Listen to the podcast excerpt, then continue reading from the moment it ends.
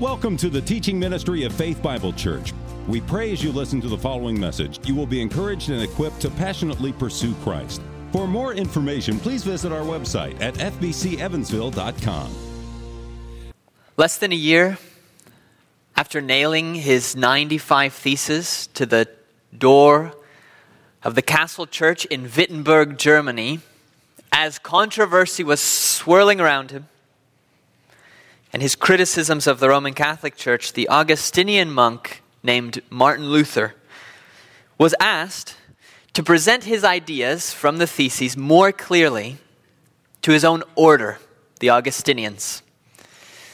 And so, in the year 1518, there was the Heidelberg Disputation. This was in Heidelberg, Germany, and it was Luther presenting, in April of 1518, presenting the ideas that were in his mind, in his theses, that were shaking up the world at that point, just beginning to.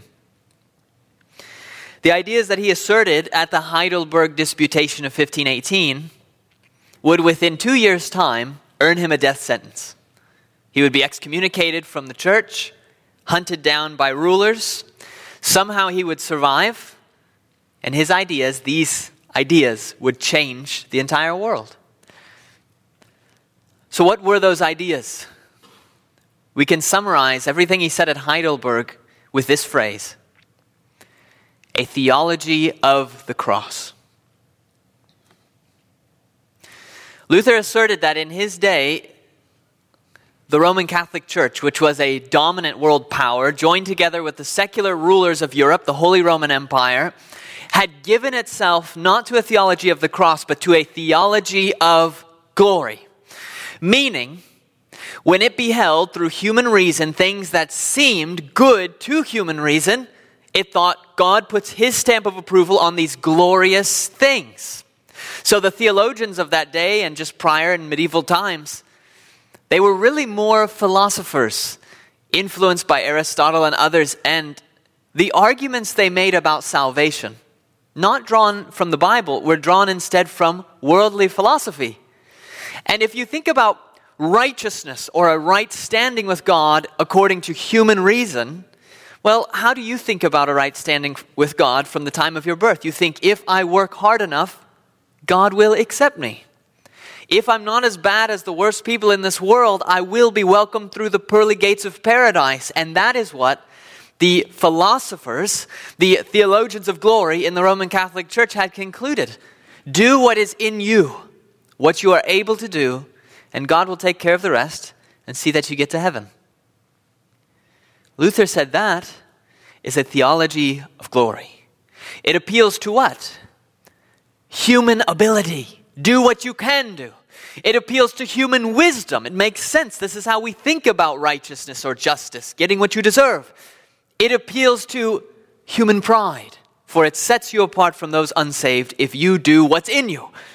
It appeals to everything earthly, everything natural, everything human. It is a theology of glory. And Luther said, it's false. It's not in the Bible. If you step back from the theologians of the church to the more political side of the Roman Catholic Church in that day, it had grown to a massive level of power there was a certain delight that was felt that secular rulers had to come to the Pope and kiss his toe. There was a power struggle throughout medieval times, the Middle Ages, between the church, which was the Roman Catholic Church here, and secular rulers. There was a mass acquisition of wealth that led to corruption within the church.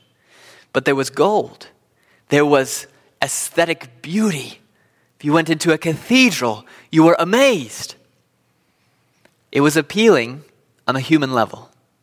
And Luther said this is a theology of glory. It is the assumption that if you do things that make sense to human philosophy, if you do things that look beautiful to the human eye, if you do things that are outwardly splendorous, glorious, then God's stamp of approval is upon what you do. If you meet earthly success, you're doing it right. A lot like how we judge things today, too. But at the Heidelberg Disputation, Luther turned this logic upside down, or at least acknowledged that that had happened. And he said, if you look at the world in that way as a theolo- theologian of glory, you are wrong and you're not in accord with the Bible. Here are two points from his disputation that summarize his point. He says in point 19, that person does not deserve to be called a theologian who looks upon the invisible things of God as though they were clearly perceptible in those things which have actually happened. In other words, earthly success, and the theologian of glory goes, I know what God's thinking there. He's approving of it. Next point, point 20. One deserves to be called a theologian, theologian of the cross. However, who comprehends the visible, manifest things of God. What's God up to? Who, who realizes what God's up to through suffering and the cross.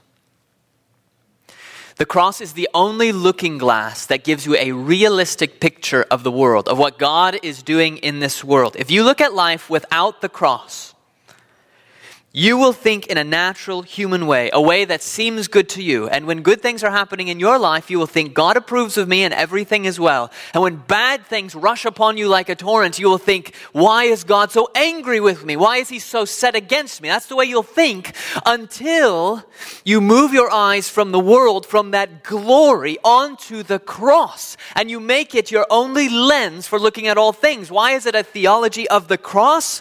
Because it is in the cross that that this very point is proven that God, many times, is most actively at work to bring about good when things are most outwardly bad. The cross is not glorious. The cross is not honorable. The cross is not beautiful. It is not, at least at the first, gilded with gold. There is nothing beautiful about the man who is upon the cross. He is disgusting. People turn their eyes away. He is covered in blood and in gore and in sweat. He smells. He is naked. He is a destroyed man crying out in agony to a father whom he says has forsaken him. If you are a theologian of glory, that is the worst thing that ever happened. End of story. But if you are a theologian of the cross, if you try to understand God and what He's doing through the lens of the cross, you realize that God's wisdom is such that He doesn't just take things that look good and make them good. He is so wise, so powerful, He takes things that look horrible and makes them serve good purposes. That's why we live by faith and we do not live by sight. Which are you? Are you a theologian of glory, drawn to what your eyes see? Believing God's goodness when things are good? Are you a theologian of the cross? Hoping against hope, believing the promises of God when things are at their bleakest, when things are at their worst, that God will hold fast to his promise and is doing right. You can only be one or the other of those two.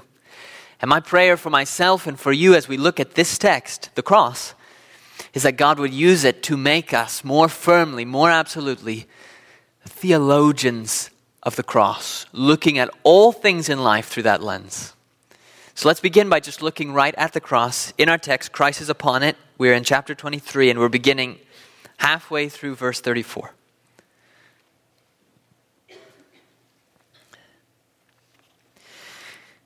And they, soldiers at the cross, cast lots to divide his garments.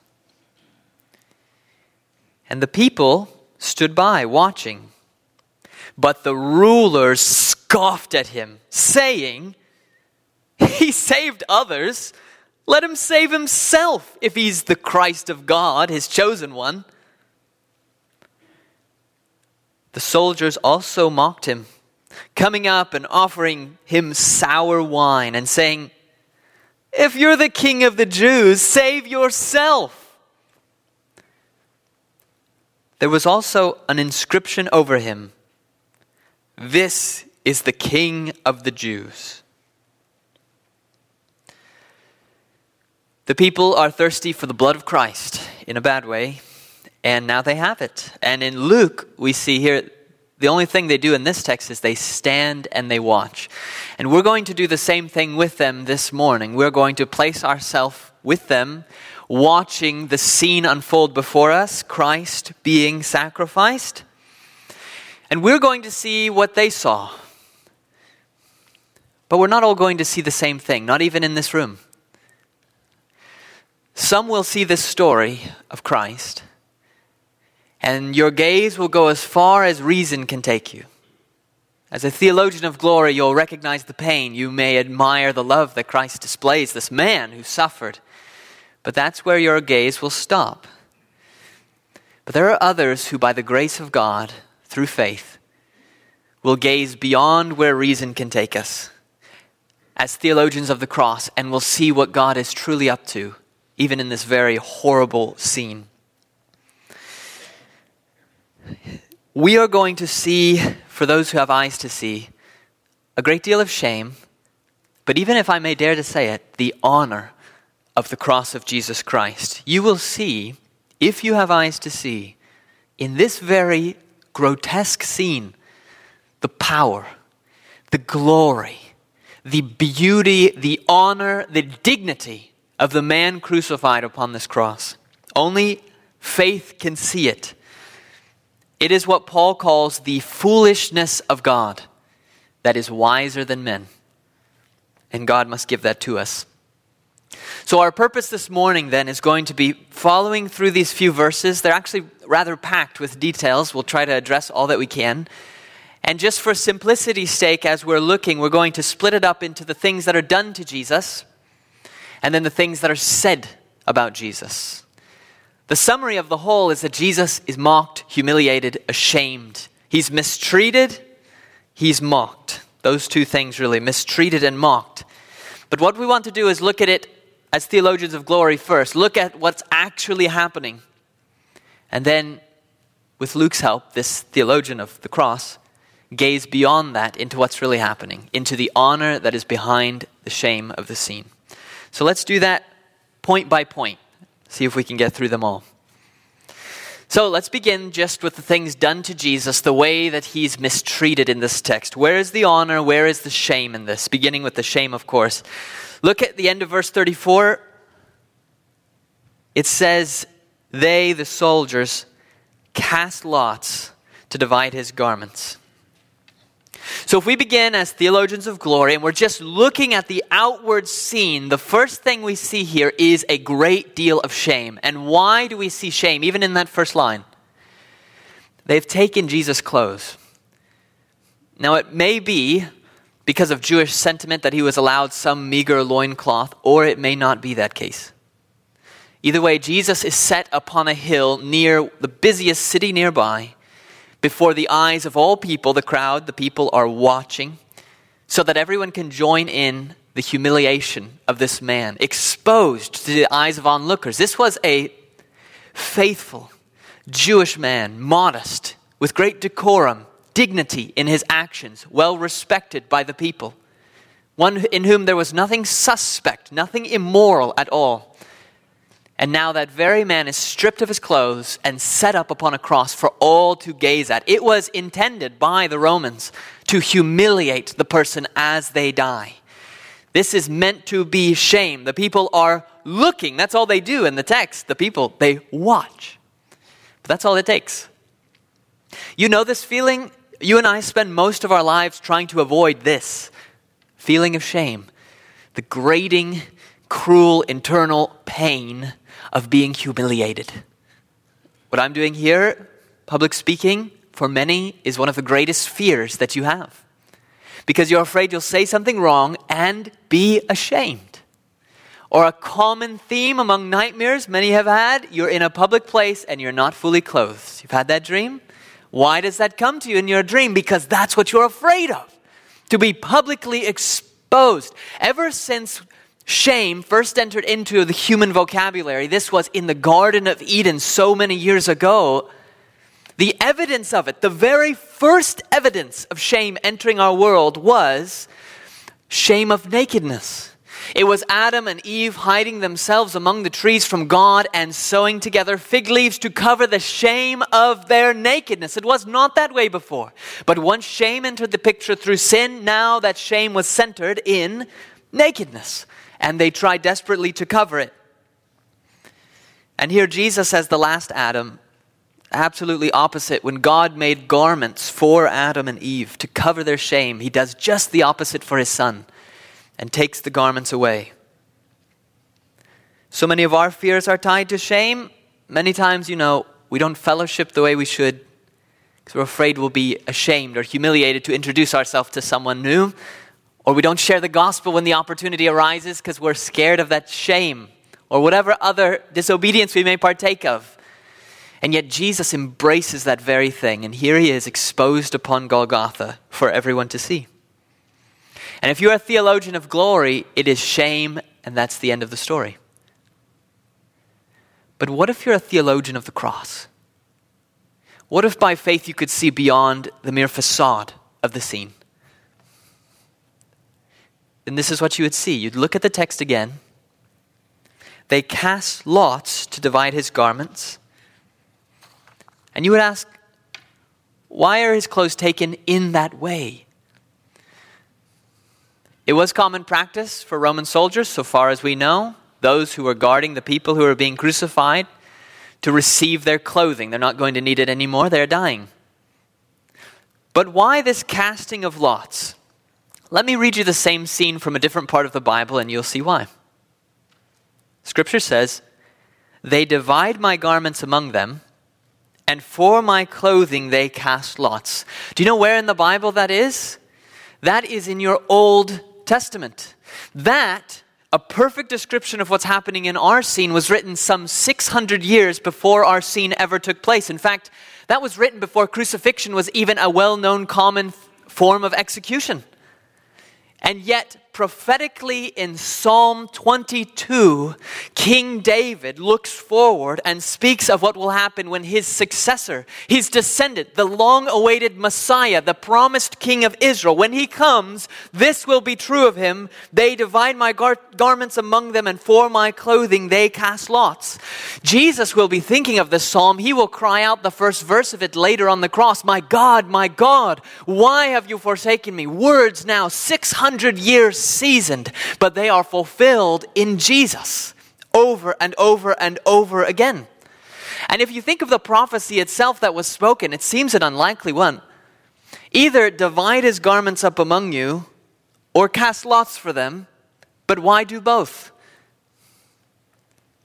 John tells us exactly why when he gives us more detail regarding what happens here. He says in his account, chapter 19, when the soldiers had crucified Jesus, they took his garments and divided them into four parts, one part for each soldier. That fulfills the first of the Hebraic couplet, if that makes any sense. Those two lines of the prophecy from Psalm 22 they divided my garments among them. They did, exactly. Four soldiers, four garments. Also his tunic.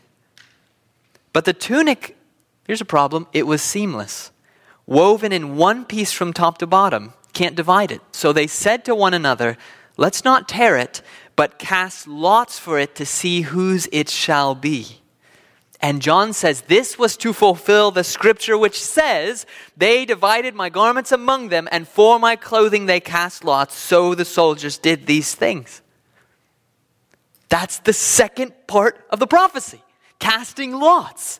This is an exact fulfillment of a prophecy from 600 years prior, which was known to the Jewish mind. Psalm 22.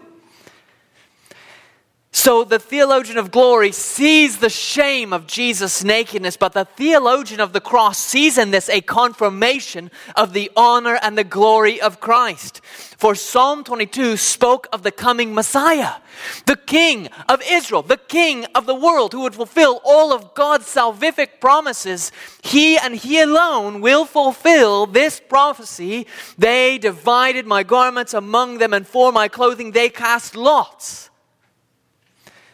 What is God doing in this horrendous, shameful scene? The theologian of the cross knows. He's honoring his son.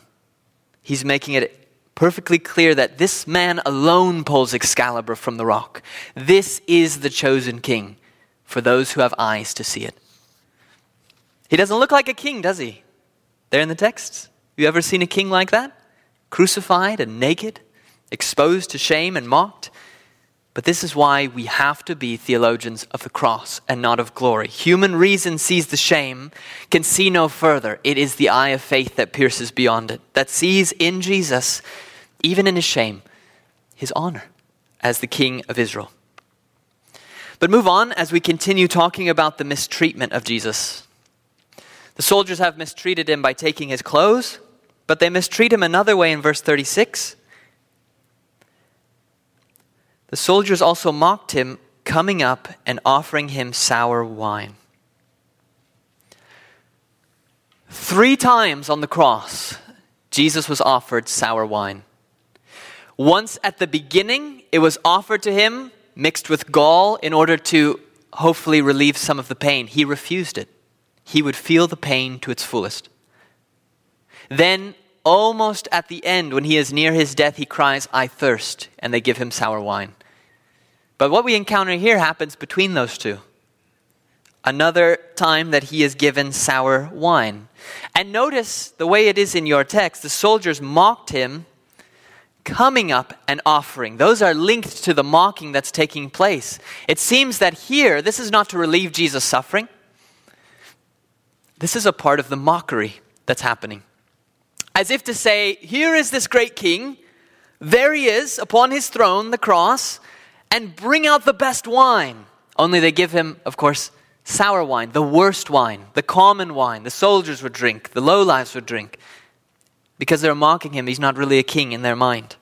So this too is part of mockery. And reason sees only that mockery with sour wine.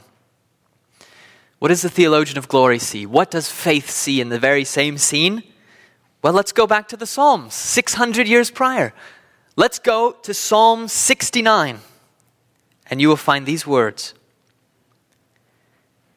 They gave me poison for food, and for my thirst they gave me sour wine to drink.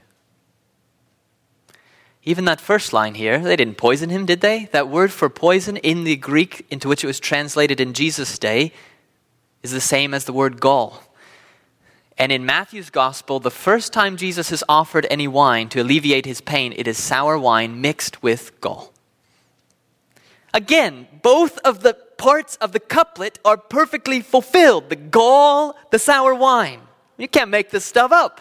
This is happening exactly as it was predicted hundreds of years before. But all of the predictions are painful, are shameful, are filled with misery, but they are predictions that are fulfilled. And this is what the eye of faith sees. The soldiers meant this for evil. They meant it as mockery, but God, what is God doing? That's always the biggest question. And in this situation, among the things God is doing is He is putting His stamp of approval not upon a glorious picture. There's nothing glorious here. He's putting His stamp of approval upon a horrendous picture upon something from which the Roman and the Jewish eye turns away in disgust, considers it foolishness, unworthy of consideration, and there it is before them, and God places His stamp of approval upon it, because He, the only one who can foretell the future, He foretells this hundreds of years before. And as Jesus receives the sour, disgusting wine into His mouth, it is a confirmation this is the King you mock him as though he's not, but only the king will fulfill this prophecy. These are the things done to Jesus, his mistreatment, if you will. The rest of our passage has to do with the things said to or about Jesus. So we're moving from just the mistreatment the soldiers gave him into the mockery that is made of him in what is said by words. Really, there are two statements. You can see that in your text, two quotations. The first one is made by the rulers, that's the religious leadership. And then the second one is made by the soldiers themselves who are mocking him. And the two statements really have one central idea to them, and it's this save yourself. Save yourself. And what's implied is if you're really a savior, you'll save yourself. And if you're really a king, you'll save yourself. Do you know what speaks that way? Theologians of glory. If you're able to save yourself, you will save yourself. If you're a glorious king, you will deliver yourself from trouble. That is what a theologian of glory would say looking at the cross. And that's what they say at the foot of the cross, both of them, rulers and soldiers. Let's look one after another, more specifically at the mockery they're making of him. Starting here, verse 35. The people stood by watching, we saw, but the rulers scoffed at him, saying, He saved others, let him save himself. In other words, it just doesn't make sense, does it?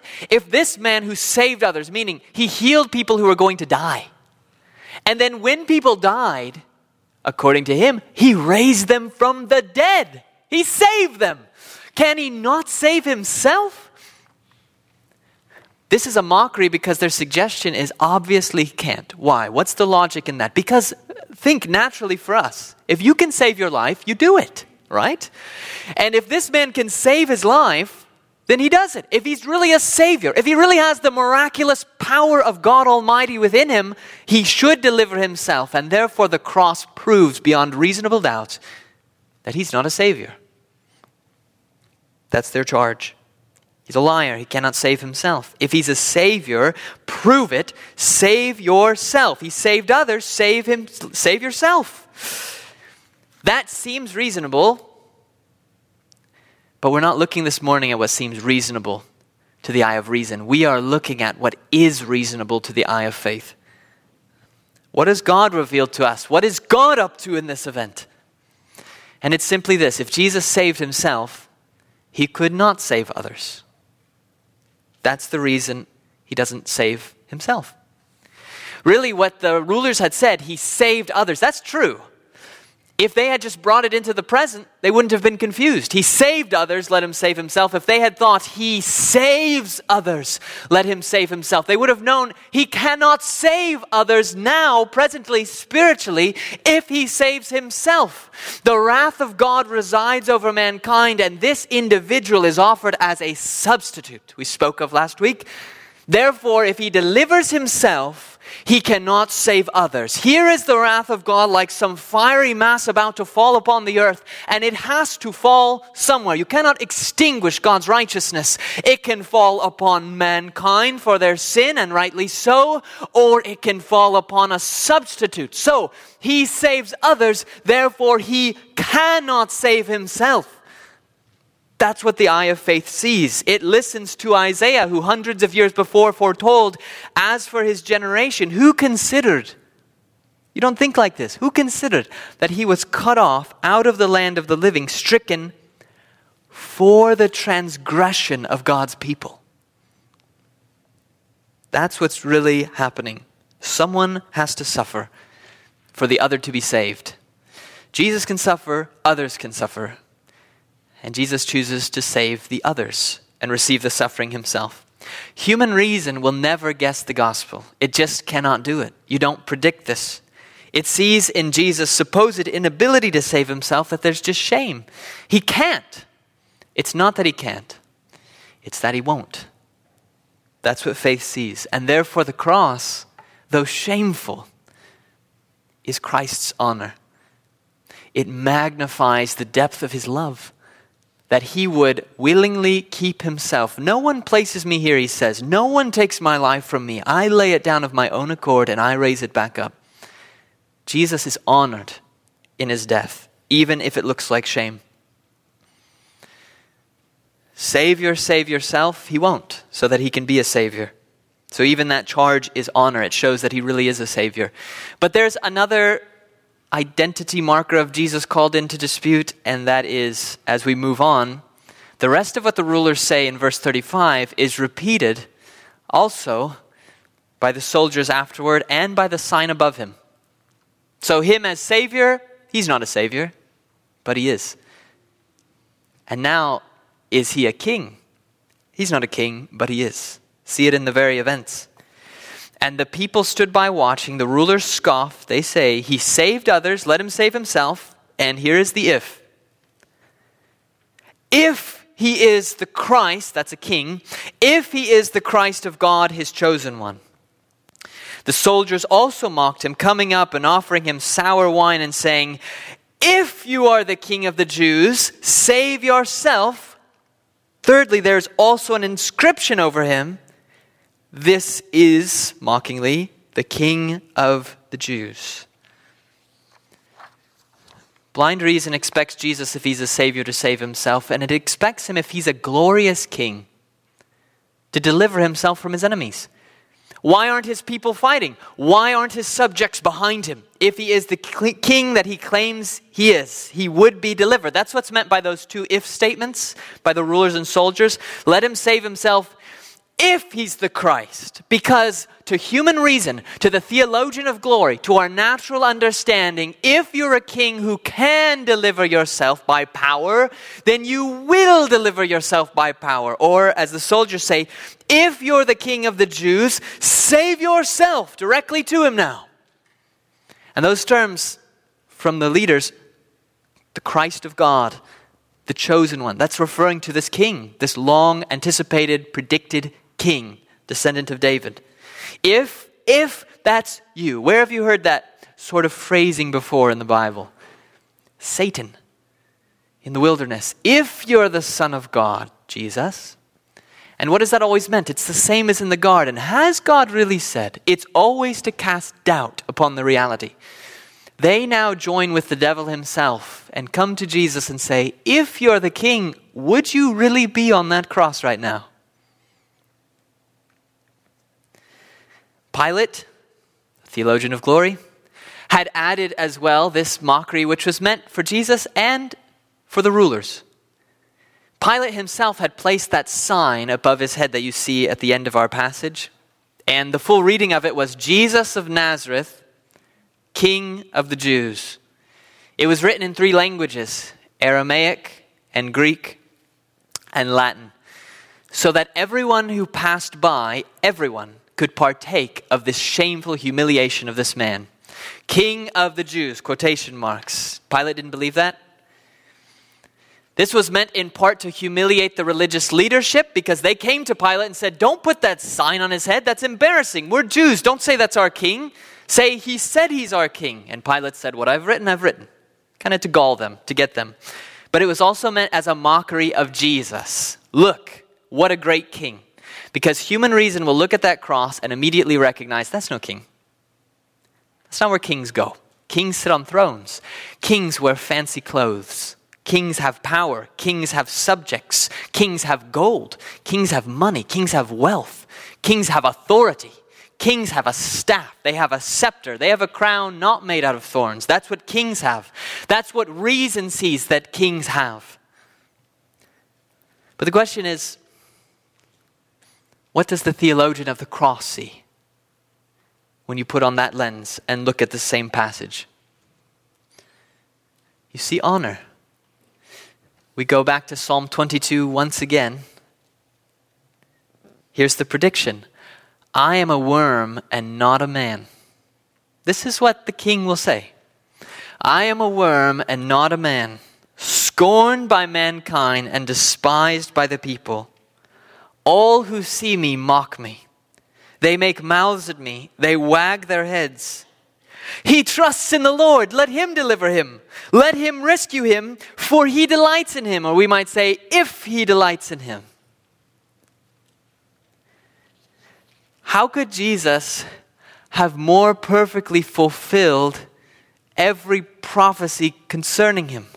That's an exact description of what we're reading. That's hundreds of years before. That is a prophecy that only the true King of Israel will fulfill to the letter. And therefore, when Jesus suffers the shame of that experience, is mocked, they call into question that he's a savior. They call into question that he's a king. In doing that very thing, in shaming Jesus, they honor him. They prove beyond doubt that he and he alone is the true Messiah, the King of the Jews. Everything the sign claims for him. He's, in fact, King of kings, Lord of lords, the name that will be written on his thigh when he returns in glory on a white horse. They are proving it as they try to stamp out the embers of this man. Instead, they cause a conflagration. They prove through all time, even now, 2,000 years later, they build our faith in everything they're trying to disprove. As we see them shame this man, mock him as if he were not the king of the Jews, we therefore, because of the prophecies, because of the confirmation of God's word, believe more firmly that he is. And we honor him it is in the shame of everything done to Jesus and everything said to Jesus that he is most honored and that our faith is built in him and him alone. Just look again at him, our Savior who is there upon the cross. Look at the crown made of thorns pierced into his brow. Look at the sign above his head See the predicted form of suffering. See his gasping breathing, his refusal to deliver himself. See every sign of weakness, every evidence of failure, of loss, of confusion, of pain, and of agony. Look and look again, and let me ask you once more what do you see? Some will see there, as theologians of glory, a man lacking glory a man frustrated in his attempt to do whatever he was trying to do and now killed under the weight of the Roman Empire. Is that what you see? A mortal, he's gone, he died, end of story? Or are you a theologian of the cross who sees in what Christ accomplished there glory? Do you see in Jesus' weakness his very power? This man who is poor, if you're a theologian of the cross, he is now your wealth. This man who was destroyed, because he was destroyed in his destruction, you are delivered. You are saved. This man who is a criminal, because he's a criminal, you are innocent now and forever. Because he's humiliated in the eyes of all, you will be lifted up and honored into all eternity. You will judge angels because he was judged and condemned. This man who has nothing, his very garments ripped from him, he clothes you by that in the garments of his righteousness. Do you see that? Everything that makes up the shame of Jesus if you're a theologian of glory, that's it. It's shame. But if you are a believer, if you are a theologian of the cross, you see in everything that's happened to him an immense honor. Everything he's accomplished. And what you see in him, if you see that, it's yours. You get that. Along with the promise that whatever the dark thing you're going through now, and probably most of you are, if you're a theologian of glory, you have very little hope. Maybe it will turn around. Maybe not. But if you're a theologian of the cross, you know that if you're going through a dark, a miry bog, a dark place right now, God is now actively turning that for an immense good. And in the end, that will be known. Let's pray.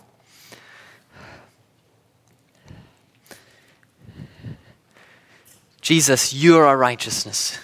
You're our hope. You're our wisdom. And if the world, as Paul has said, considers this wisdom to be foolishness, then we forsake the whole world. We renounce it all. It doesn't matter to us. You're our wisdom, our righteousness, our sanctification. We don't have anything else. We have you.